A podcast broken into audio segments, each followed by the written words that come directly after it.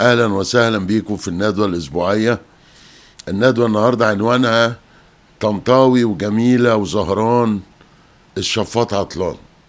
طبعا آه، أنا قصدي هشرح طبعا أنا قصدي إيه بس قصدي الأستاذ أحمد الطنطاوي الأستاذة جميلة إسماعيل الأستاذ فريد زهران وقبل ما أقول أي حاجة هم شخصيات محترمة جدا ووطنيه جدا وأنا لا أشكك فيهم ولهم مني كل الاحترام. طب إيه حكاية الشفاط عطلان أنا طبعا هشرحها آه، أثناء الندوة.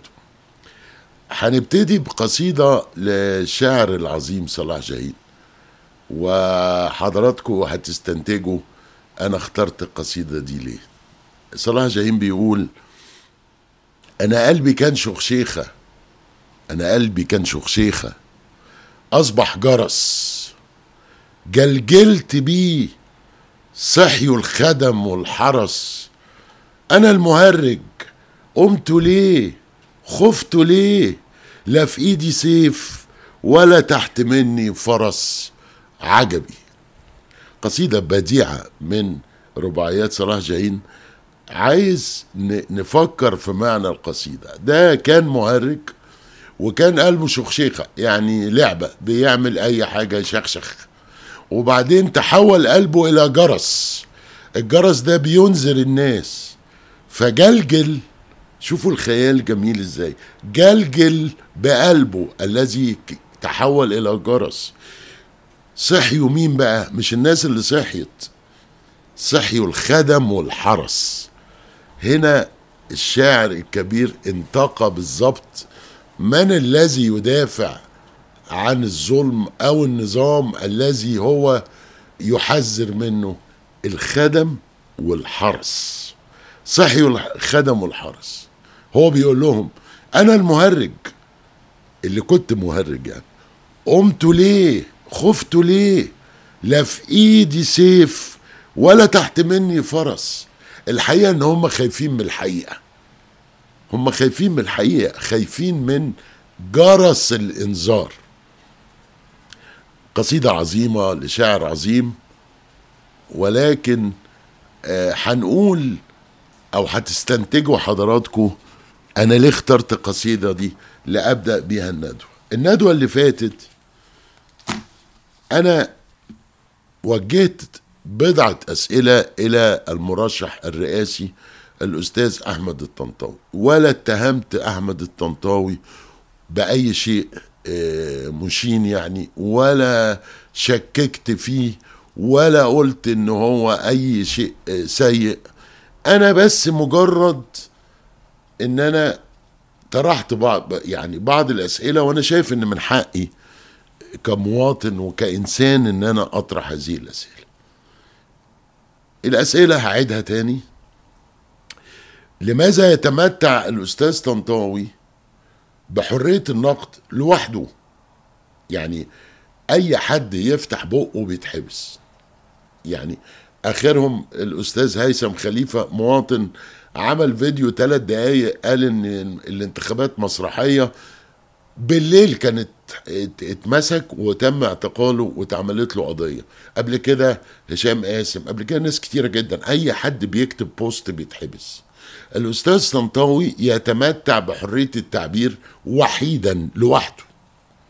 يعني كل يوم بيعمل ندوات يهاجم السيسي جامد جدا جدا ومحدش بيقرب له. طبعا يعني أنا مش عايز طنطاوي يتحبس أكيد يعني. إنما من حقي أندهش. يعني إشمعنى الأستاذ طنطاوي اللي محدش يقترب من اعتقاله؟ طبعا بعض الناس تقول لك ما هو هتبقى فضيحة لو اعتقلوا ال- المرشح الرئاسي. يا سلام. وما كانتش فضيحة لما اعتقلوا هشام قاسم وما كانتش فضيحة لما اعتقلوا المستشار هشام جنينة وما كانتش فضيحة لما اعتقلوا سامي عنان رئيس أركان الجيش المصري وما كانتش فضيحة. يعني النظام لا يعبأ بالفضائح. يعني طول الوقت في فضائح. فالسؤال ده لم أجد له إجابة وهو أكرر. لا أشكك في الأستاذ طنطاوي من حقي أسأل. السؤال الثاني كان ما رأي طنطاوي في في حمدين صباحي 2014 يعني رأيك إيه يا أستاذ طنطاوي في الدور اللي عمله حمدين صباحي سنة 2014 اذكر الأصدقاء إنه حمدين صباحي نزل مرشحا ضد السيسي وأنا دعمته ناس كتير قوي دعموه وبعدين فوجئنا بيه إن هو كان بيقول كلام جميل جدا يعني لا يقل جمالا عن آه، كلام الأستاذ طنطاوي. يعني أنا أذكر مرة في المؤتمر ال- الحاشد الانتخابي بتاع حمدين في آه، ميدان عابدين آه، قال كده قال الثورة الثورة لا تطلب ولا تتوسل ولا ترجو احدا. الثورة تأمر فتطاع.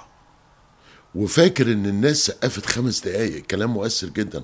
وبعض الناس دمعت آه وبالتالي اللي حصل بعد كده إن الأستاذ حمدين مكن السلطة من تزوير الانتخابات بأنه لم ينسحب وانسحب في اليوم الزيادة سحب المندوبين عشان السلطة تكتب النتيجة اللي هي عايزاها.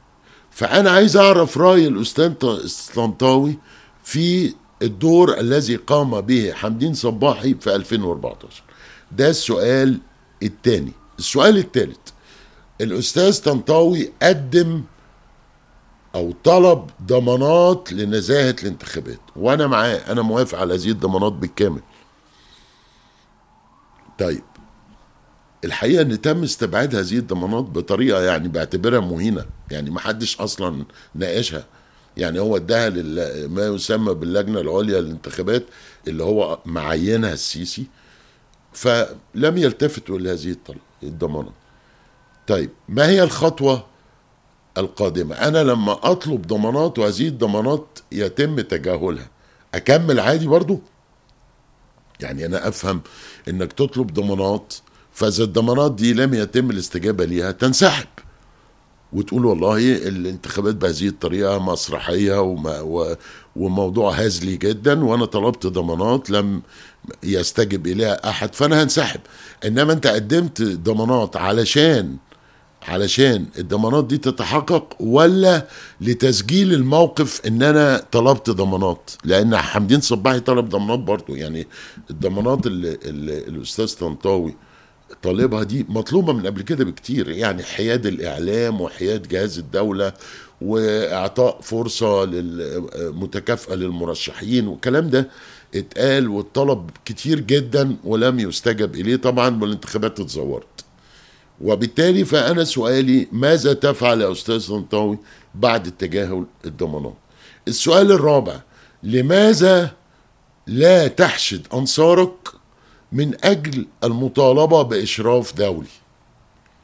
إشراف دولي هنتكلم في موضوع الإشراف الدولي ده. إنما ليه إحنا بدل ما نقعد ن ن يعني ن ن نمشي في نفس الطريق اللي مشي فيه حمدين ومشي فيه الناس قبل كده وتنتهي الموضوع بمسرحية يتم التزوير فيها. طيب ما نطلب إشراف دولي. الإشراف الدولي يعني ليس عيبا. والحقيقة إن هو لن تتحقق انتخابات نزيهه في مصر بدون إشراف دولي. طبعا الإشراف الدولي يعني معروف في العالم كله يعني أهدي لحضراتكم مثلا انتخابات الرئاسة الأمريكية أشرف عليها أعضاء من البرلمان الألماني وده ممكن التحقق منه يعني. يعني أمريكا ما قالتش إن ده انتقاص للسيادة ولا أمريكا قالت أي حاجة بالعكس جم أعضاء في البرلمان الألماني وراقبوا الانتخابات وكتبوا تقارير والتقارير دي كانت مفيدة لما ترامب قال الانتخابات اتزورت. تقارير الم- ال- المراقبين الألمان اللي هم أعضاء في البرلمان الألماني قالوا لا انتخابات اللي ما اتزورتش ولا حاجة. وبالتالي الإشراف الدولي ده يعني ليس عيبا وليس لا يمس السيادة الوطنية ولا أي حاجة. طيب لما أنا سألت هذه الأسئلة جت ردود فعل. ردود الفعل الحقيقة طبعا في قطاع عريض جدا من المؤيدين اللي هم أيدوني في الأسئلة. يعني إحنا لا ننتقص من طنطاوي ولا حاجة.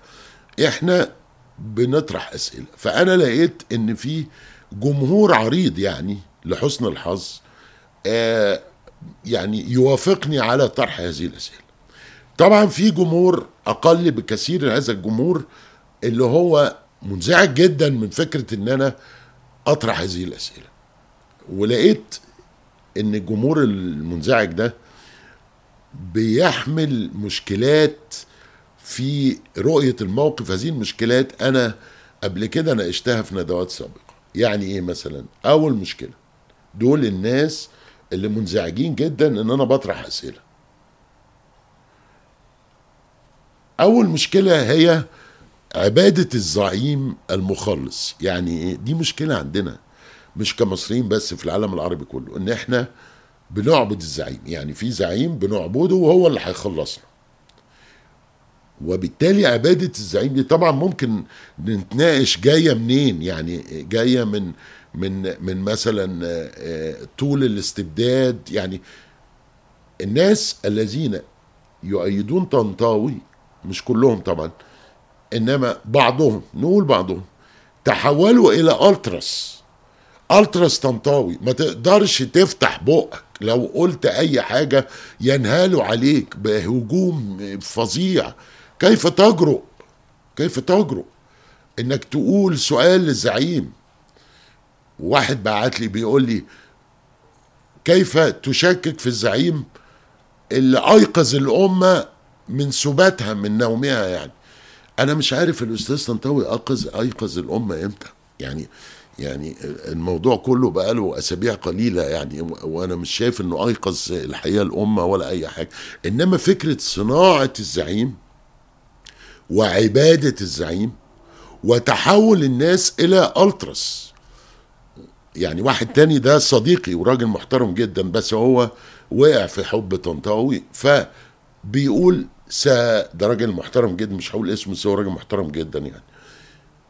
بيقول طنطاوي سيخلص مصر من الفاشية كما خلص تشرشل العالم من النازية. ياه! طب أنا عايز أقول لصديقي تشرشل بعد ما خلص العالم من النازية سقط في الانتخابات.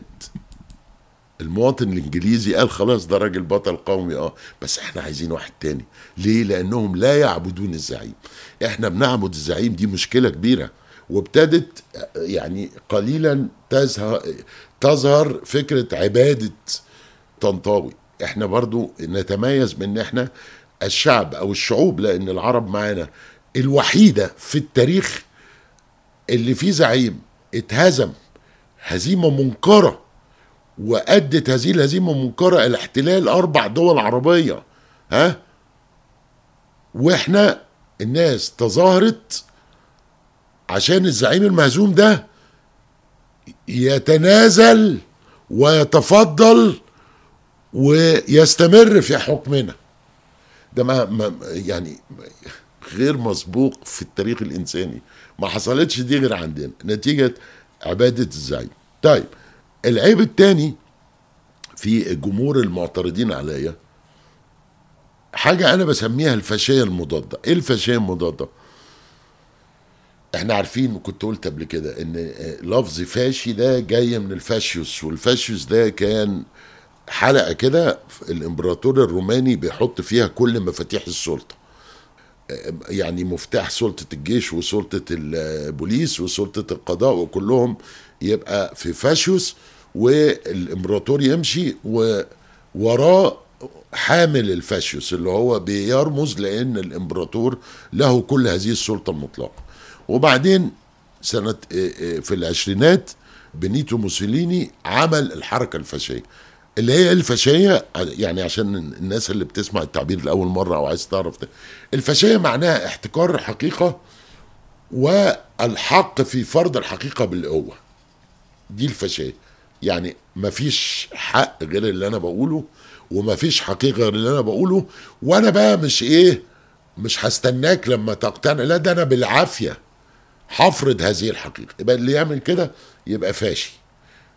طبعا النظام اللي موجود في مصر فاشي بامتياز لأن أنت هو في حقيقة واحدة اللي هو بيشوفها الرئيس السيسي. بس أي حد تاني يفتح بقه غير إنه هيتم تنكيله التنكيل بيه غير إنه هيتم قمعه إنما يبقى خاين وعميل ليه؟ لأن الوطنية هي ما يراه السيسي والحق هو ما يراه السيسي.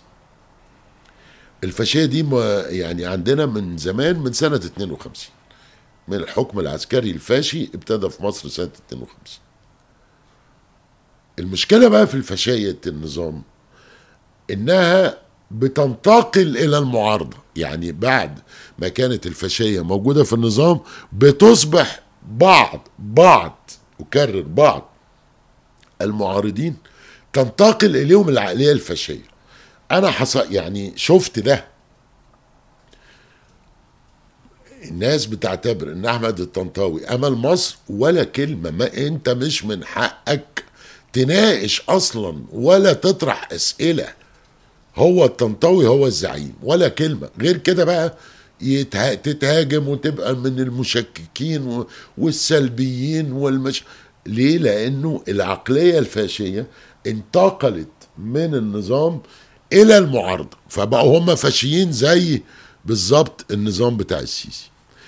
نمرة ثلاثة اللي لاحظتها ودي طبعا شيء مؤسف يعني إن الناس مشو يعني مش طبعا مش كل الناس أنا بتكلم على قطاع قليل من ردود الفعل.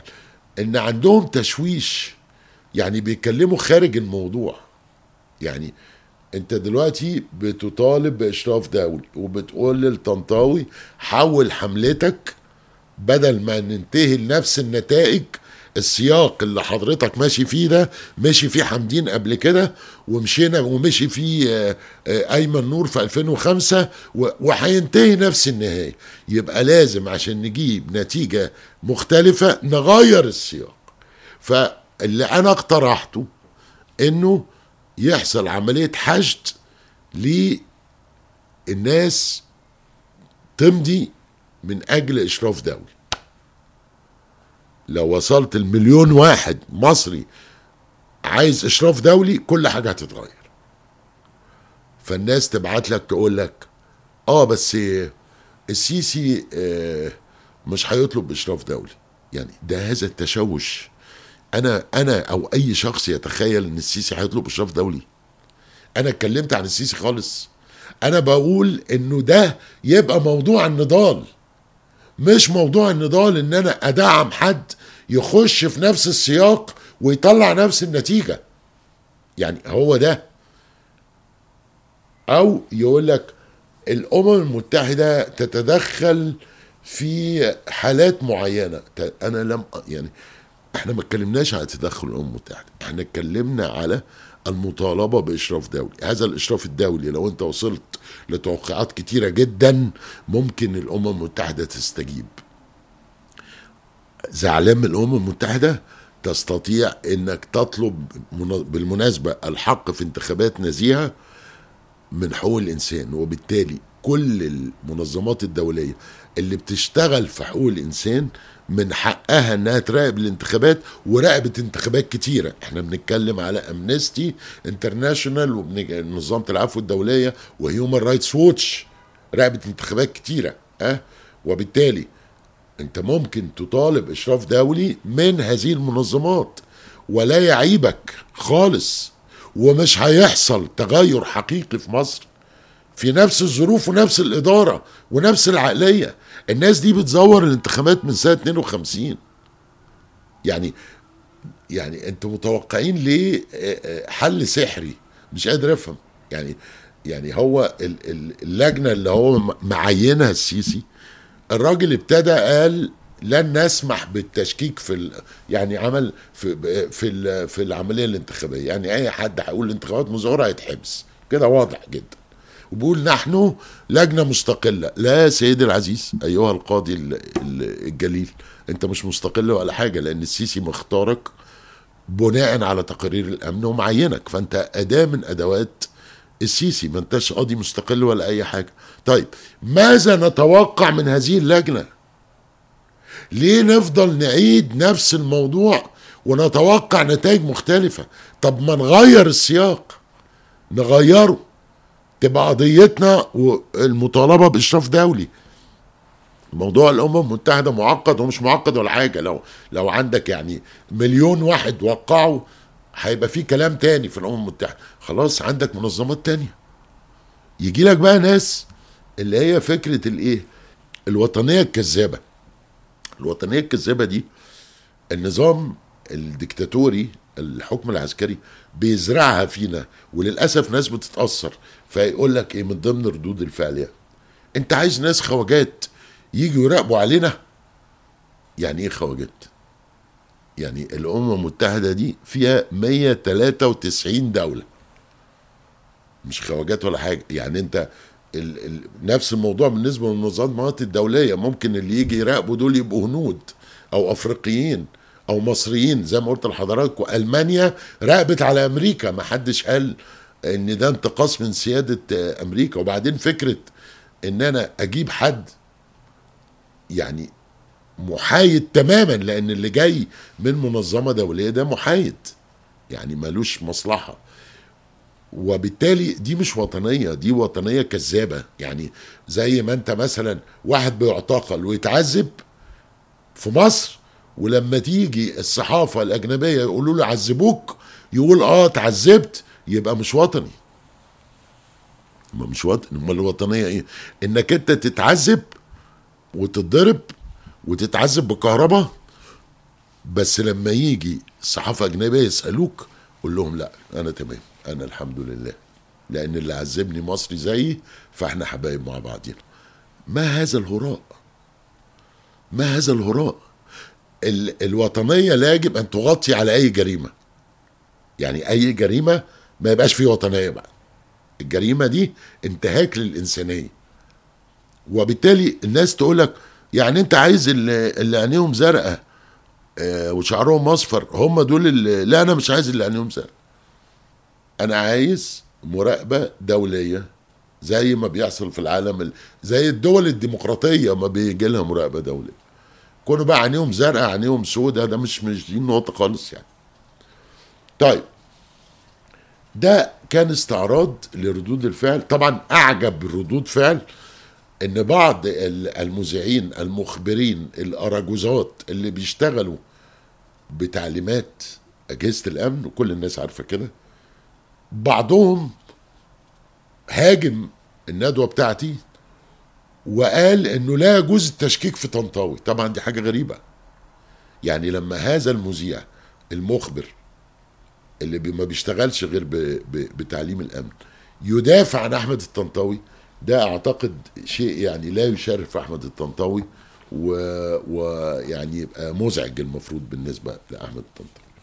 طيب خلينا نتكلم على الشفاط. إيه هو الشفاط؟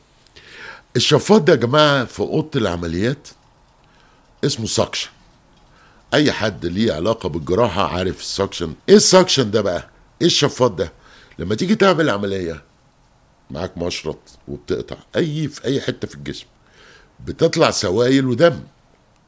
الشفاط ده انت بتركبه عشان يشفط يشفط السوائل والدم أول بأول وبالتالي المجال الجراحي قدامك. يبقى مفتوح تستطيع إنك تنجز العملية بتاعتك. في أجهزة تانية طبعا كتيرة في العمليات بس الشفاط ده أساسي أساسي. لو الشفاط عطلان انتهت العملية. العملية باظت. ليه؟ لأنك مش هتشوف حاجة. بالإضافة إن المريض هيفقد كمية دم عالية جدا وأنت ما تقدرش تنشف بشاش ولا قطن ولا ما ينفعش. لازم شفاط. فلو الشفاط عطلان يبقى العملية باظت من قبل ما تبتدي. أرجو إن أنا أكون وضحت الموضوع لأن هو مهم يعني ها؟ الشفاط السكشن أساسي في أوضة العمليات. شفاط عطلان عملية باظت على طول. طيب نتخيل إن إحنا عندنا أوضة عمليات. ها؟ يعني بغض النظر حضرتك مع طنطاوي ولا مع أي حد مش إحنا عايزين نفكر بحرية. ها؟ أنا شرحت لحضرتك إيه هو الشفاط الجراحي. وبقول لك نفترض إن في أوضة عمليات. وأوضة العمليات دي الشفاط فيها بايظ. يعني أنت بتولعه بيشفط ثلاث ثواني ويعطل. واتعملت سبعين عملية. والشفاط بايظ. والعمليات السبعين باظوا كلهم. زي ما قلت لك الجراح بي بيعمل مشرط وعايز يكشف بي بي بي بيقطع الجلد بيقطع الأنسجة اللي تحته عشان يكشف المنطقة اللي هم يقولوا عليها ال- ال- ال- المجال الجراحي اللي هيعمل فيها العملية. الشفاط عطل. عطل يعني الدم أنا مش شايف حاجة. لأن الدم ما بتشوفتش فيبقى أنا أبقى محظوظ جدا كجراح لو الشفاط عطلان إن أنا أعرف أقفل اللي أنا فتحته. بسرعة كده. وخلاص العملية باظت. طيب. عندنا شفاط عطلان. أرجوكم يعني يعني تخيلوا ال- الموقف ده. عندنا شفاط عطلان في أوضة العمليات عملنا عمل سبعين عملية جراحية باظوا كلهم. إيه اللي ممكن نعمله؟ يا إما نوقف الجراحة. خلاص اقفل اوضه العمليات دي لغاية لما يجي شفاط جديد. ده اختيار واحد. اختيار اتنين نصر على إن نعمل العملية رقم 71 والشفاط عطلان. نمرة ثلاثة نسجل إن الشفاط عطلان. يعني. اديني ورق من فضلك أنا الجراح أكتب الشفاط عطلان اديها لإدارة المستشفى بس أنا هعمل العملية برضه. طيب إحنا قلنا إيه؟ ثلاث اختيارات يا توقف الجراحة لغاية لما تجيب شفاط جديد يا إما تصر على إجراء العملية اللي هي هتفشل زي بقية العمليات يا إما تسجل إن الشفاط عطلان وتعمل العملية برضه. طب ده ليه علاقة بموضوع انتخابات الرئاسية ده مش ليه علاقة ده هو ده الموضوع. الشفاط هنا هو المكنة الانتخابية اللي هي من سنة 52 زورت كل الانتخابات والاستفتاءات. فأنت عندك ثلاث اختيارات. يا إما تقول لأ أنا هغير المكنة دي يا إما مش هعمل عملية مش هعمل مش هخش انتخابات في مكنة تزوير شغالها بقالها 70 سنة. ده اختيار واحد. اختيار التاني للأسف اللي إحنا عملناه وبنعيده وبنعيده. آه هو اللي أنا عارف الشفاط آه، عطلان بس هعمل العملية برضه. ليه؟ ممكن الشفاط يشتغل. هو في حاجة بعيدة عن ربنا؟ هو مفيش حاجة طبعا بعيدة عن ربنا بس الشفاط مش هيشتغل. أنت واخد بالك؟ نعمل العملية يا جماعة. ونحشد بقى. ونعمل ها؟ وبعدين تقول لي إيه؟ أقول لك يا عم الشفاط عطلان العملية حبوز يقول لك لا أنت أنت سمعت الجراح ده وهو بيتكلم؟ ده متعلم في أوكسفورد ده متعلم في هارفارد. مش مشكلة هو متعلم في إيه ولا بيتكلم إيه الشفاط عطلان أي عملية هتتعمل حبوس. الأسوأ بقى اللي أنا أرجو إن طن... أستاذ طنطاوي ما يعملوش واللي عمله حمدين. هو إيه بقى؟ إنك تسجل إن الشفاط عطلان اللي هي الضمانات. أطلب الضمانات طبعا خدوا الضمانات رموها. أنا سجلت الشفاط عطلان. أعمل العملية بقى. طبعا النتيجة العملية هتبوظ برضو. أنت داخل في نفس مكنة التزوير اللي منصوبة بقالها 70 سنة. ومتوقع نتائج مختلفة ليه. يبقى لازم نجيب شفاط جديد عشان نعمل عملية ناجحة. الشفاط الجديد الموازي فيه إيه؟ إن المكنة دي ما نعتمدش عليها نشوف أشراف دولي يا إما ما نشتغلش. ما تخشش تاني نفس المكنة اللي بتزور وأنت بتكلمني على إن الجراح شاطر. أنا ما قلتش إنه مش شاطر. أنا بقول لك ما ينفعش عملية والشفاط عطلان الكلام ده كنت بدي مثل عشان الناس تعرف إن أنا لا ضد طنطاوي ولا ضد أي حد. أنا نفسي بلدنا تبقى بلد يعني ديمقراطية الناس تختار والناس تبقى آه، حقوقها محفوظة وتقدر تتكلم زي ما عايزة ما تتحبسش ويبقى في قضاء مستقل. كل الحاجات اللي الثورة قامت عشانها واللي الناس عايزاها. فوجئت بقى دي المفاجأة إن في الأستاذة جميلة إسماعيل والأستاذ فريد زهران رشحوا نفسهم. حاجة غريبة دي أنا مش فاهمها بقى.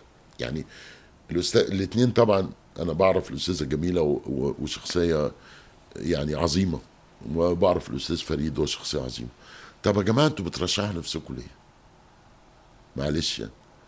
يعني هل أنتوا عندكم أوهام إن هيحصل فجأة هتكسبوا مثلا والسيسي هيخسر؟ ولا أنتوا عايزين يجوز؟ ما هو النفس الإنسانية برضو ما بتبقاش عارفها مية المية أنتوا عايزين لقب مرشح رئاسي سابق؟ ممكن. ان هم انت لما تخشوا وبعدين يبقى مرشح. بس يعني أنا مستبعد لأن الناس دي ناس يعني على مستوى عالي من الفهم والتجربة السياسية. مرشحين نفسكم ليه فعلا. يعني إيه يعني يعني مش فاهم. يعني اذا كان ال- المكنة مكنة تزوير في المثل بتاع الجراحة الشفاط عطلان. بدل الجراح اللي إحنا بنقنعه ما تعملش عملية غير لما تجيب شفاط جديد لقينا اتنين جراحين. عايزين يعملوا عمليات برضه. حاجة غريبة جدا يعني. في النهاية طول ما الشفاط عطلان العملية هتبوظ ما ينفعش نعمل عملية من غير شفاط جديد. وقف العمليات خالص لما تجيب شفاط جديد. نعكس ده بقى على حالة الحالة السياسية. مكنة التزوير دي مش المفروض نتعامل معاها نغير السياق عشان النتيجة تتغير. نغير السياق إزاي؟ نعمل معركة من أجل الإشراف الدولي وماله. يا إما ننسحب. أنت طلبت ضمانات ما اتعملتش. سجلت في, في سجلت إن الشفاط بايظ ما حدش استجاب لك. ما فيش عمليات بقى وقف وقف. ما فيش جراحة ما فيش انتخابات. فعشان نغير الواقع اللي موجود في مصر لازم السياق يتغير. وعشان السياق يتغير ما ينفعش نكرر نفس اللي إحنا عملناه مرة واثنين وثلاثة واربعة نفس مكنة التزوير ونفس الكذب ونفس ال- المكنة اللي هتطلع النتيجة إن السيسي كسبان ونخش جوه الموضوع. لا يا إما نطلب إشراف دولي يا إما لو ما استجابوش للضمانات يبقى الأشرف لنا جميعا هو أن ينسحب هؤلاء المرشحون. الديمقراطية هي الحل.